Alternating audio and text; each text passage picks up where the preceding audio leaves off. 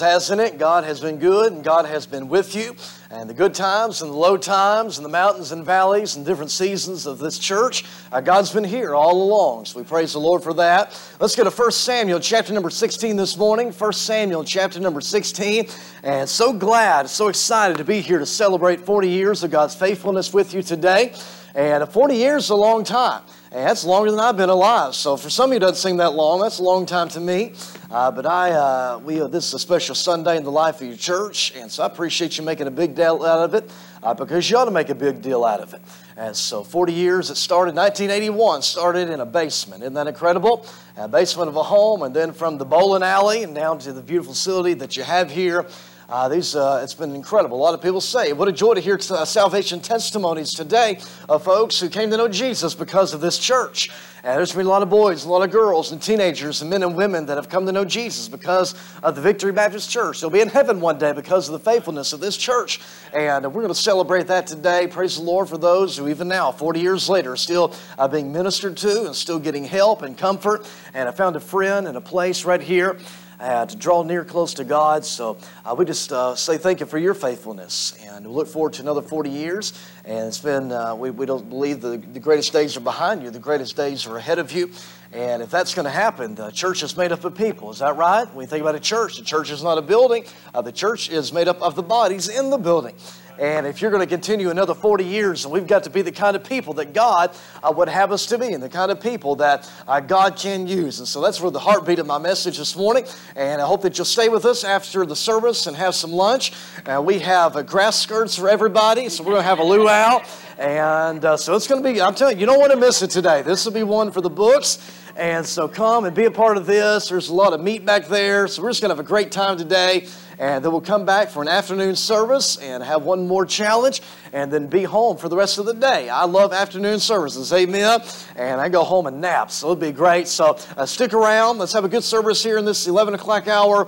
Uh, let's have a good lunch and then come back, have another good afternoon service and shut her down for the day. As the first Samuel, chapter number 16, as we'll be at today, I want to preach from a familiar passage of Scripture.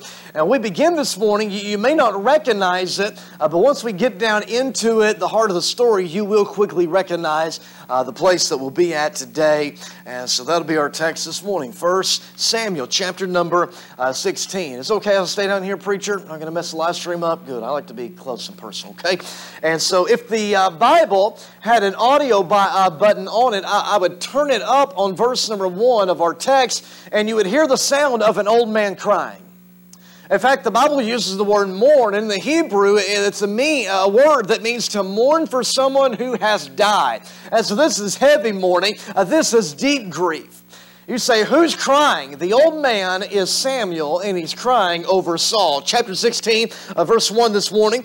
The Bible says, And the Lord said unto Samuel, How long wilt thou mourn for Saul, seeing I have rejected him from reigning over Israel? If you were to go back several chapters, you remember how Israel came to Samuel and said, Samuel, uh, we know that we have a God in heaven. We know that. Uh, but we want to be like everybody else. All these other nations around us have a king uh, that'll lead them and that'll fight for them them and, and that'll watch over them. And, but we don't have a king like that. Uh, we want a king like everybody else has. We want to be like everybody else. By the way, that desire's been around a long time, hasn't it? That didn't just start with your kids or you. That desire's been around for many, many years. They said, we want to be like everybody else. We want to have a king. And so Samuel goes to the Lord and says, Lord, uh, they, they're asking for a king. And the Lord says, well, give them what they want. Boy, how many knows that can be a dangerous thing?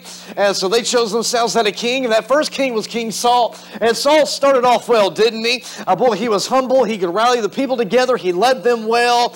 Uh, but boy, what a sobering warning that we receive from the life of Saul. Uh, just because you begin well does not guarantee uh, that you'll end well. And how many today says, I don't just want to end, uh, begin well, well, I want to finish well too. How many says that?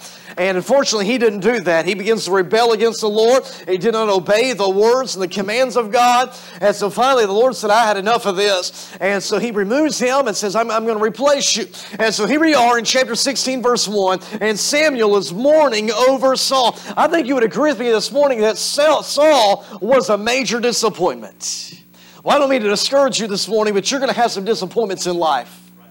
You say, what's a disappointment? A disappointment is an unmet expectation. You had a certain expectation about, a, about, about somebody or, or an event or some circumstance in life, uh, but unfortunately, that a person or circumstance did not meet your expectation, and that resulted on disappointment on your end. Everybody's going to face disappointments in this life, and when you and I face disappointments, it is normal, it's natural, it's healthy uh, to grieve and to cry and even mourn over those disappointments. But listen to me, it is not normal and it's not healthy to mourn forever.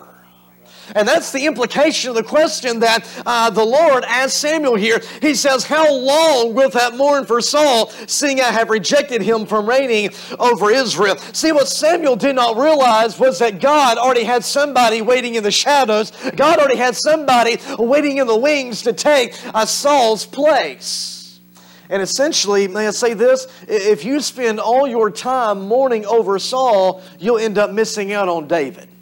Well, that was a word. If you spend all your time mourning over Saul, you'll end up missing out on David. He says, Samuel, I want you to uh, fill the horn with oil, and I want you to go down to Bethlehem, to Jesse's house. I have provided me a king among his sons. In fact, I want you to see that in the last phrase of verse 1. He says, For I have provided. I have provided. I love that phrase, don't you? One commentator said it this way Man panics, God provides. Man panics, God provides. There's people here this morning, you've been tossing and turning, and you've been thinking, how's this going to work out? How's God going to meet this need? How's this all going to come together? Listen to me. Man panics, but God provides. You can trust Him. And so God had already provided somebody to take the place of King Saul. And so he says, I want you to fill the horn with oil, go down to Jesse's house there in Bethlehem, and I'm going to show you who will be the next king.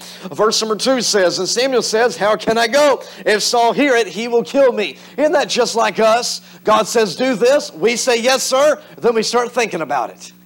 And we start, well, how's this going to work? And how's this going to happen? And when we start thinking about it, we start thinking about all the what ifs, and we start getting cold feet.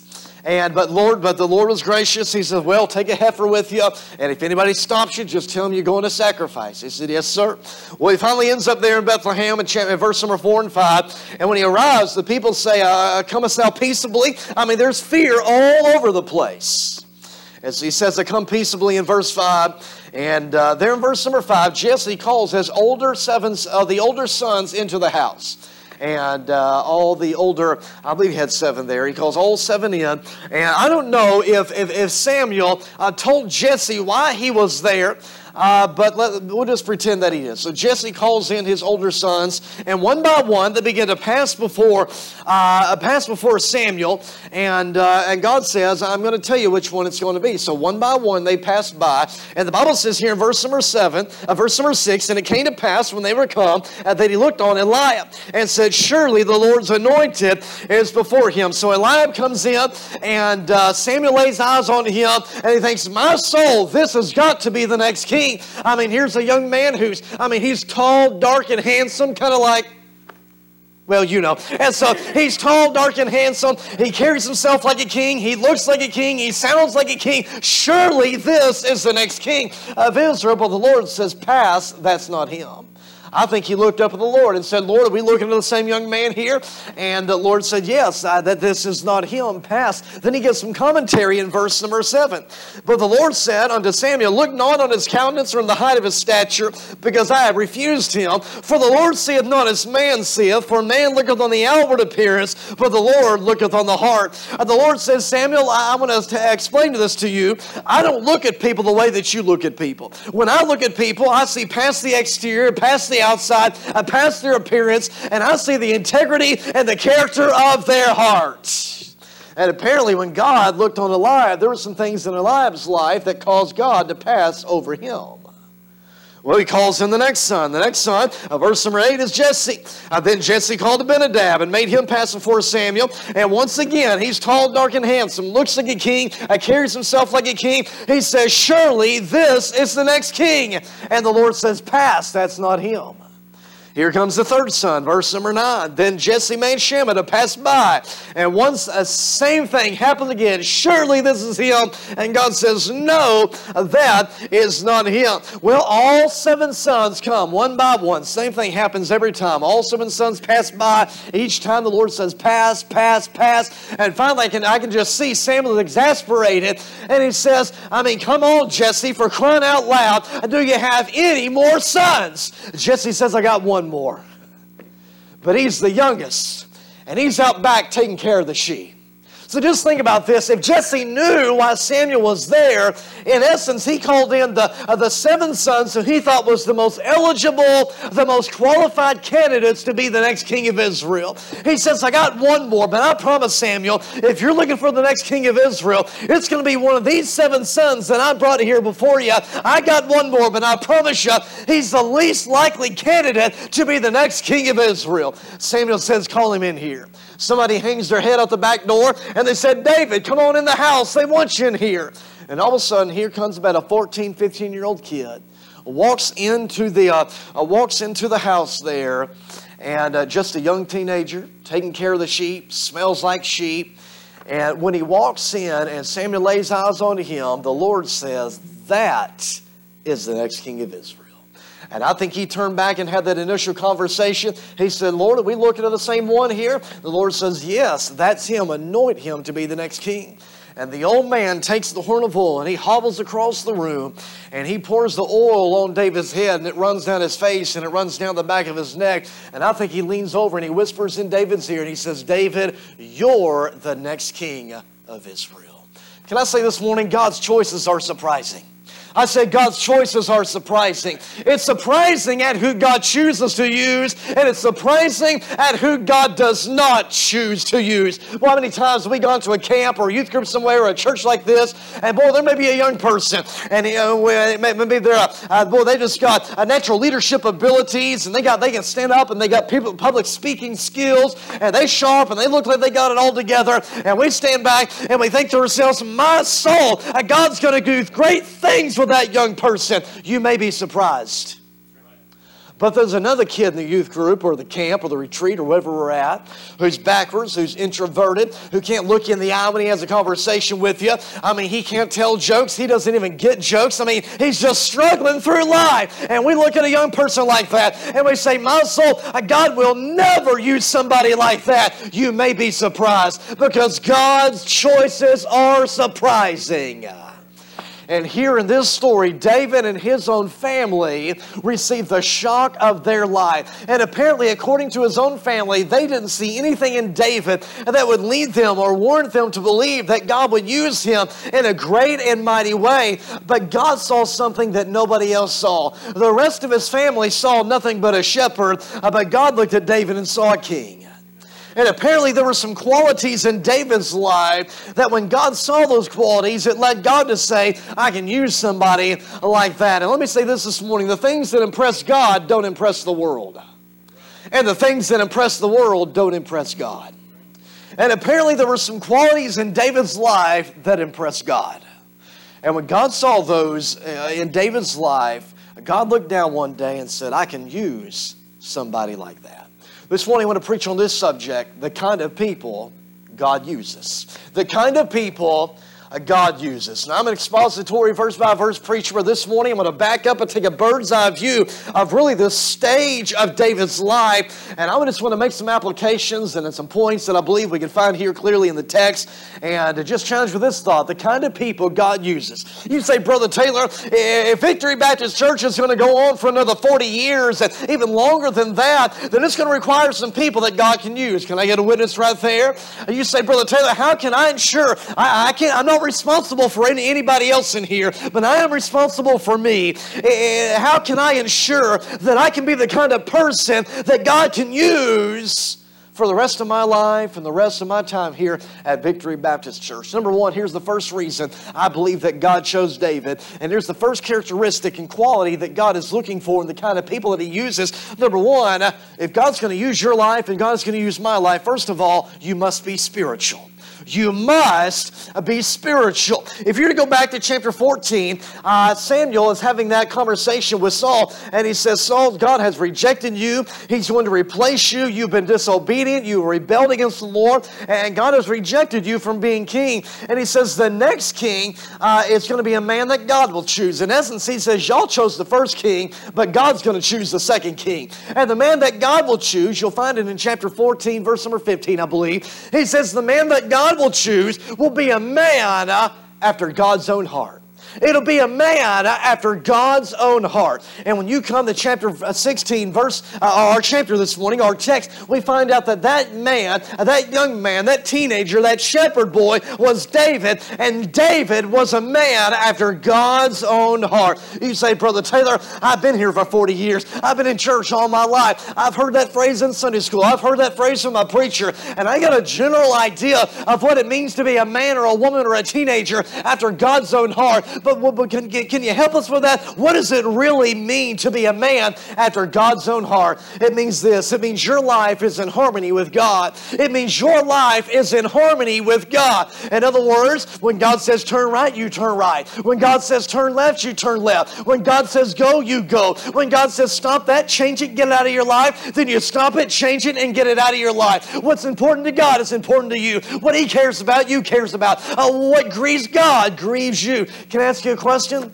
Does that describe your relationship with God this morning? Well, I wonder today, could God say that he, she, is a man, is a woman after God's own heart? Listen to me, that's what it means to be spiritual. It's not just that you have a heart for God, it means that your heart is in tune with God. And you're walking with Him and you're sensitive to Him, and when God speaks, you obey. Is your life in harmony with God? But don't you appreciate the fact that here, and maybe the late boyhood years of his life, maybe those early preteen years of his life, of 11, 12, 13 years old, at some point, David made a personal decision that he was going to get serious about his relationship with God. He came to the place in his life when he said, even if my family doesn't get serious about God, even if my friends don't get serious about God, even if no one else in Bethlehem gets serious about God, I'm going to love God. I'm going to live for God. I'm going to worship God. I'm going to learn about God. I'm going to spend time with God. I'm going to live for God. He got serious about it. And by the way, it is a personal decision, and no one else can make that decision for you. Your pastor can't read the Bible for you. Your pastor can't pray for you. Your pastor can't go to church for you. At some point, you have to make a personal decision that you are going to live and for and walk with God. Have you made that decision? You say, well, I know I need to do that, but I'll do that one day. Well, I appreciate the young people that we have here today. How many young people uh, that their attitude is something like this? Well, I'll get serious about God when I get to college. I'm in high school right now. I'm having a good time. I'm doing my own thing. But when I get to college, then I'll get serious about God. When I get married, then I'll get serious about God. When I have a family one day, then I'll get serious about God. One day, Brother Taylor, I'll get serious about my relationship with God. Let me ask you a question. What if one day never comes? What if this is the last year that you ever have to live for God? You better get serious about God today.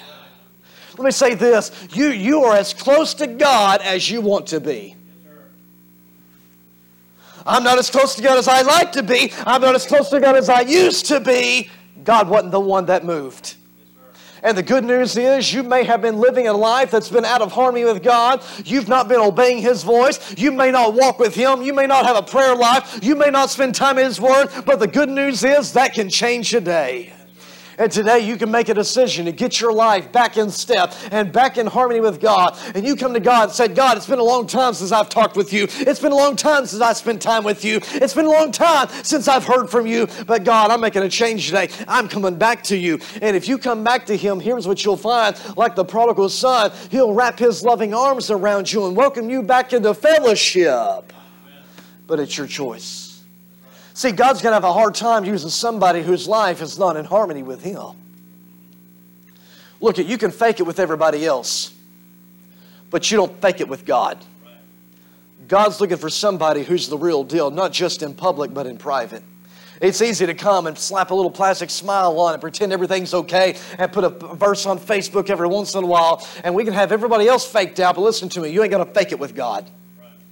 He knows, He sees. God's looking for somebody who's spiritual. Number two, not only is he looking for someone who's spiritual, number two, he's also looking for somebody that's humble. He's looking for somebody uh, that is humble. You say, Brother Taylor, here in chapter 16, he's anointed to be the next king of Israel. I mean, as a teenager, I can only imagine. I mean, he didn't even have his driver's license yet. What did in the world did he do, and how did he act after he got anointed to be the next king? Well, here's what he didn't do. He didn't throw a parade for himself downtown to celebrate his new position. He didn't strap a crown on his head and start barking out orders to everybody. You say, well, what did he do? Well, the text tells us.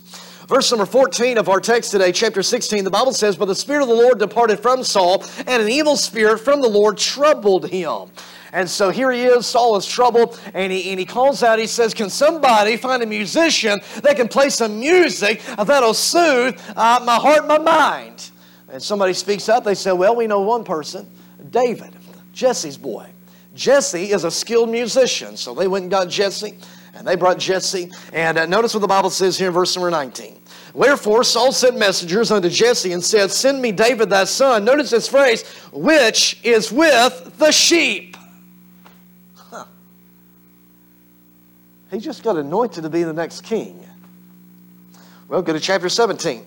The Bible, Scripture, is setting up the scene but in the valley of Elah against uh, Goliath and God's people.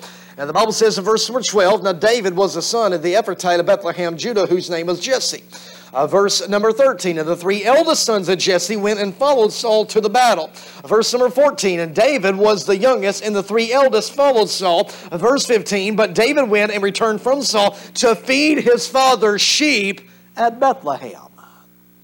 Notice he goes on to say, verse number 17, Jesse's about to send David to check on the brothers on the battlefield and send the, uh, the cheese and the other snacks. And the Bible says, let's just go, drop down to verse number 20. And David rose up early in the morning and left the sheep with a keeper. Here is a young man anointed to be the next king of Israel and it seems like every any time they wanted him to do anything, they had to pull him off of the sheep. Now listen to me, taking care of the sheep, being a shepherd, that was the lowliest job in Israel. In fact, he was the youngest. That why, that's why it was his job. It was the lowliest job. But even though he was anointed to be the next king of Israel, he never got too big to do the little things. Listen to me. You say, I don't think it's a big deal. It was a big deal to God and was one of the reasons why I believe that God chose him to be the next king of Israel. David evidenced that he had humility. He was a man of humility. He never got too big to do the little things. In other words, even though the oil was put on his head, it never went to his head. Love that story of D.L. Moody. I love him. I probably got more his biographies on my shelf than anybody else. And I love his story. I love the stories about him. I love sermon illustrations that involve him. I love the story of the, the days of uh, Northfield up there in Massachusetts when he would have the Bible conference. He invited a group of pastors from England to come uh, to the Bible conference. And they came, and after the service, they began to retire. I guess it was in a dormitory type setting. And as those English pastors went to bed that night, they left their shoes uh, out in, in front of the doorways. Well, and, and, where they come from, and then that day in England, they would have hall servants who would come along at nighttime and clean the shoes and prepare them uh, for the next day. Uh, but this, the only problem was this was not England, and there were no hall servants here.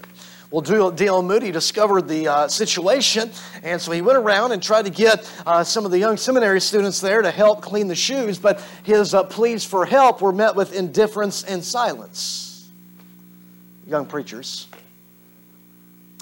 Listen, when everybody else went to bed that night, D.L. Moody, the great evangelist, the evangelist that shook two continents for the cause of Christ, D.L. Moody went around that night and gathered all the shoes up and took them to his room, and there began to clean the shoes and prepare them for the next day. And it would have gone unknown except for a friend stumbled in upon him and discovered what was taking place that day. You say, Preacher, why do you believe that God used D.L. Moody in such a magnificent way? I don't have all the answers, but I believe one of the answers was the fact that D.L. Moody never got too big to do the little things. See, the fact of the matter is, if you're too big to do the little things, then you're probably too small to do the big things. Listen to me, God's looking for some people who would just be humble servants of the Lord Jesus Christ. Let me tell you something. You're not too big to help with the dishes. You're not too big to take the trash out. You're not too big to mow the lawn. You're not too big to fold the laundry. You say, Did we come to hear this this morning? Yes, you did come here to hear this this morning.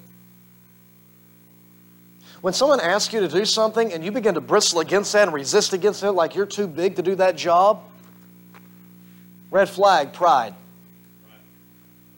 I'm not saying you live your life as a doormat and let people walk all over you. Come on now. But listen to me. We're just humble servants of the Lord Jesus Christ. Whatever needs to get done, however I can help, you may get to the place in your life, especially some of you older folks in business, where you have people under you, where you don't have to do every job, but you should never get to the place where you're unwilling to do every job. Everyone okay this morning? Because the kind of people God uses are those who are humble. And when you get to the place when you're too big to do the little things, and you're so filled with pride, come on now. God says, I have a hard time using somebody like that. But you show me somebody who's humble and who's willing to serve whenever, wherever, doesn't matter what the job is. I'm here to get it done. God can use somebody like that.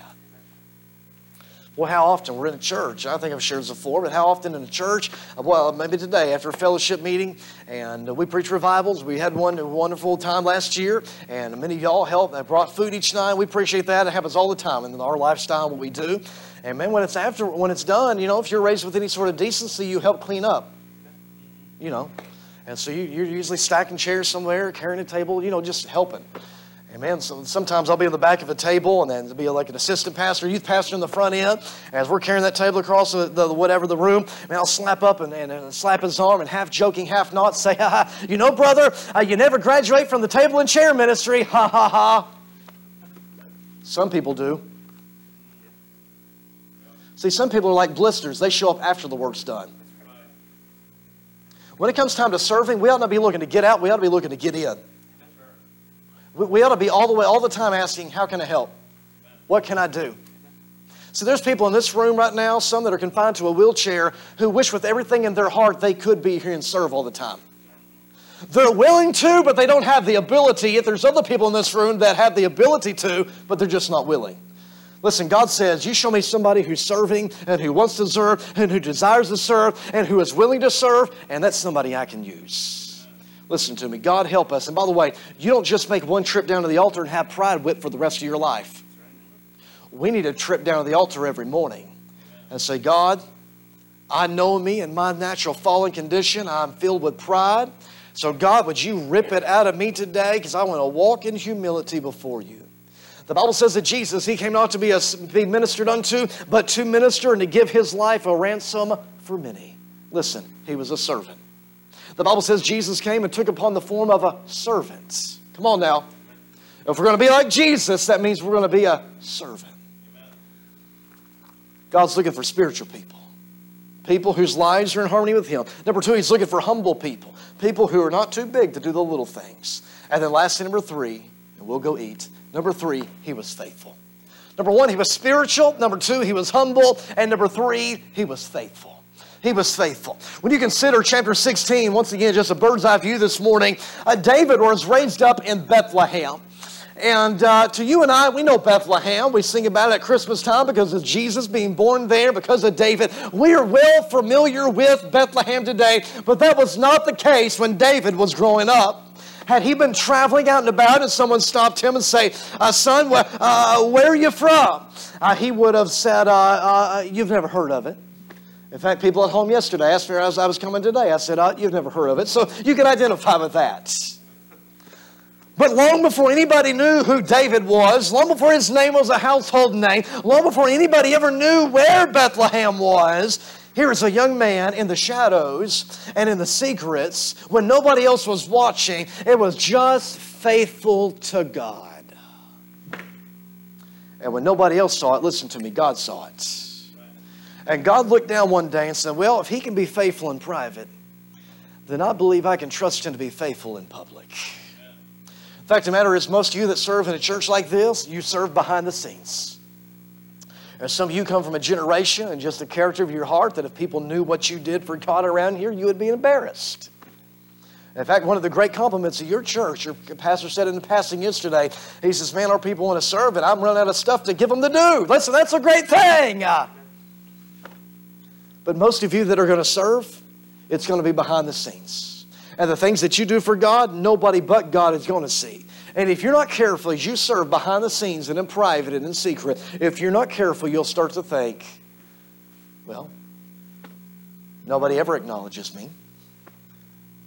Maybe nobody appreciates me. If you're not careful, discouragement will seep into your heart. And listen to me, you'll begin to throw in the towel and give up and stop serving. Come on now, we're all prone to that. But listen to me, if nobody else sees what you do, He sees what you do. And if nobody else acknowledges it, He acknowledges it. And I'm going to reiterate this in the next service too. There's a God in heaven who's taking notes, and He's watching. When nobody else sees, He's watching, and He's taking notes, and He's making a list. And listen to me, one day at the reward, the judgment seat, that'll be rewarded. Keep on being faithful, even in obscurity. He was not just faithful in obscurity, he was also faithful with monotony. He was faithful with monotony. Think about this being a shepherd, it was the same thing every day of his life. Feed the sheep, lead the sheep, uh, take them to the green pastures, lead them to the still waters. It was the same thing day in, day out, every day of his life. But listen to me, he was faithful to do it. Well, it's easy to be faithful with something when it's new and exciting. But when the new and the exciting wears off and you're still faithful then, that's a big deal. See, it's important how you uh, fill those assignments out at work. It's important how you carry out the task in your day to day life at home and at work. It's, it's important how you do the homework at school. Come on now. See, David didn't realize it then, but this was God's training ground for him, and God was instilling character into his life to prepare him for what lied ahead in the upcoming chapters. So you better be faithful in every season of life that you're in. Because God's working in your life, preparing you for the next chapter that you're going to be in. Listen to me. Be faithful with monotonous. Be faithful with the routine things and the everyday things, the things that we don't really get excited about, we don't necessarily like to do. Be faithful with those things. And I believe God looked down at a heaven one day and said, Well, if He can be faithful with the little things, then I believe I can trust Him to be faithful with the big things. And by the way, if you and I are not faithful with the little things, He won't trust us to be faithful with bigger things. Faithfulness is a big deal to God. He was faithful in obscurity, He was faithful in the monotony, but He was also faithful with reality. You say, Preacher, when I think about David, I think of a young man, he was a worshiper, in the psalmist of Israel. I just think of a young man who just kind of walked around with his heads in the clouds all day. I don't think so. He was faithful with reality. You say, what do you mean? You come to chapter 17, and the battle of, with Goliath is taking place. Uh, uh, David shows up on the battlefield there. He, he hears the taunts uh, from Goliath coming from the other side, and he says, Why doesn't somebody deal with him? And everybody else lists off their excuses. And finally, David said, Well, I'll take care of him. they begin to laugh at him and say, Son, what do you know about taking care of a giant? He says, Let me tell you about it. He says, back in Bethlehem, on the backside of the pastures of my, my father's fields, as I was taking care of the sheep, one day a bear showed up, and one day a lion showed up. And with God's help, I overcame the lion and I overcame the bear. And I know with God's help, because of the past victories, I know with God's help, I can overcome that giant and get the victory over him as well. See, if you never learn to overcome the, the lions and the bears in your life, you'll never learn to overcome the giants in your life. You better deal with the hard stuff now. See, now's the time to get, learn how to get those prayers answered. Now's the time to learn how to overcome that sin. Now's the time to learn how to persevere through those trials. You better deal with the lions and the bears in this chapter because there's going to be some giants in the next chapter.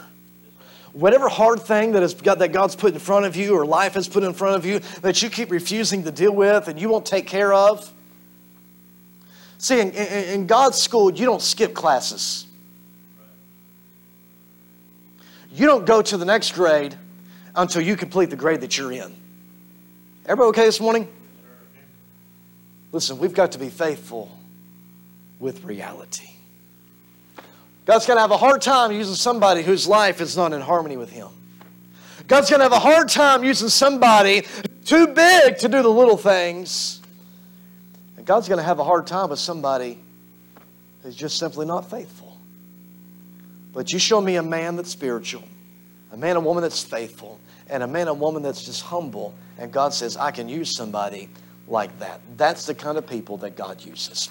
Now, I'd be remiss to let this service go without saying this. David had a relationship with God. This was not a religious thing, this was a real relationship with the living God of heaven. And listen to me, I want to ask you a question Do you have one? You say, I, I don't want to waste my life. I want God to use me. Well, the first step is having a relationship with God. And you've got to go through the Son to get through the Father. There's only one way that you can be saved, and that's through Jesus Christ. The Bible says that God loves you. Wonder of wonders, God loves you. Even though you're a sinner, even though you have rebelled against Him, even though you have offended Him with your sin, that God still loves you this morning. Is that good news? In fact, He loves you so much that He sent His Son, Jesus Christ, to die on the cross to pay for your sin. 2,000 years ago, Jesus came to this earth and He died and shed His blood. He took the crown, a crown of thorns for you, He took the nails for you to die for your sin so that you could be forgiven. In other words, Jesus came to earth so you could go to heaven. And there on that old rugged cross, he shed his red, royal, sinless blood to pay for every sin that you've ever committed, past, present, and future. Jesus paid for with his own blood on the cross of Calvary. He was buried for you, and three days later, he rose again from you from the dead. And that Jesus is in heaven today. And if you come to the place in your life when you confess that you are a sinner, God, I have broken your law, I have sinned against you, God, I am a sinner. And by the way, it only takes one sin to disqualify you from heaven and destine you to hell. If you die in your sin today, you'll die and go to a hot burning hell for all of eternity, forever separated from God without hope. If you die without Jesus, you'll die and go to hell. But if you come to the place when you confess that you're a sinner, you believe in your heart that when Jesus died on the cross, He was dying for you and your sin, and He was buried for you, and He rose again for you, and you believe that He is the only way to heaven. It's not baptism, it's not joining the church, it's not membership, it's not baptism, it's not putting money in the plate, but it's Jesus alone. Jesus is not a good way to heaven, He's not the best way to heaven, He's the only way to heaven. Jesus says, I am the way, the truth, the life. No man cometh unto the Father but by me. And when you simply call on Him and say, Jesus, I need to be saved. Jesus, would you forgive me this morning of every sin I've ever committed? Jesus, would you give me eternal life? Jesus, would you save me and come into my heart and life and be my personal Savior? You can be saved today. And no one else can make that decision but you. I can't make it for you. Your mama can't make it for you. Your daddy can't make it for you. Your spouse can't make it for you. Only you can make that decision. And so, if you've never made that decision, then today would be on the 40th anniversary of this church. Today could be the day that you come to Jesus and you could be saved this morning. Would you do that? Would you make that decision today? Are you the kind of people that God can use? Father, we love you this morning. Thank you for 40 years of faithfulness. And Lord, I, I really do believe the greatest years, and we don't take away anything from the past 40 years. We celebrate that. We rejoice in that. But Lord, by faith, we believe the greatest days of Victory Baptist Church are the days ahead. How many says, Brother Taylor, I, I'm grateful and I'm glad for what God has done in this church over these 40 years, but I don't believe that God's done yet. I believe there's greater days ahead. I believe God still wants to use our church to impact this community.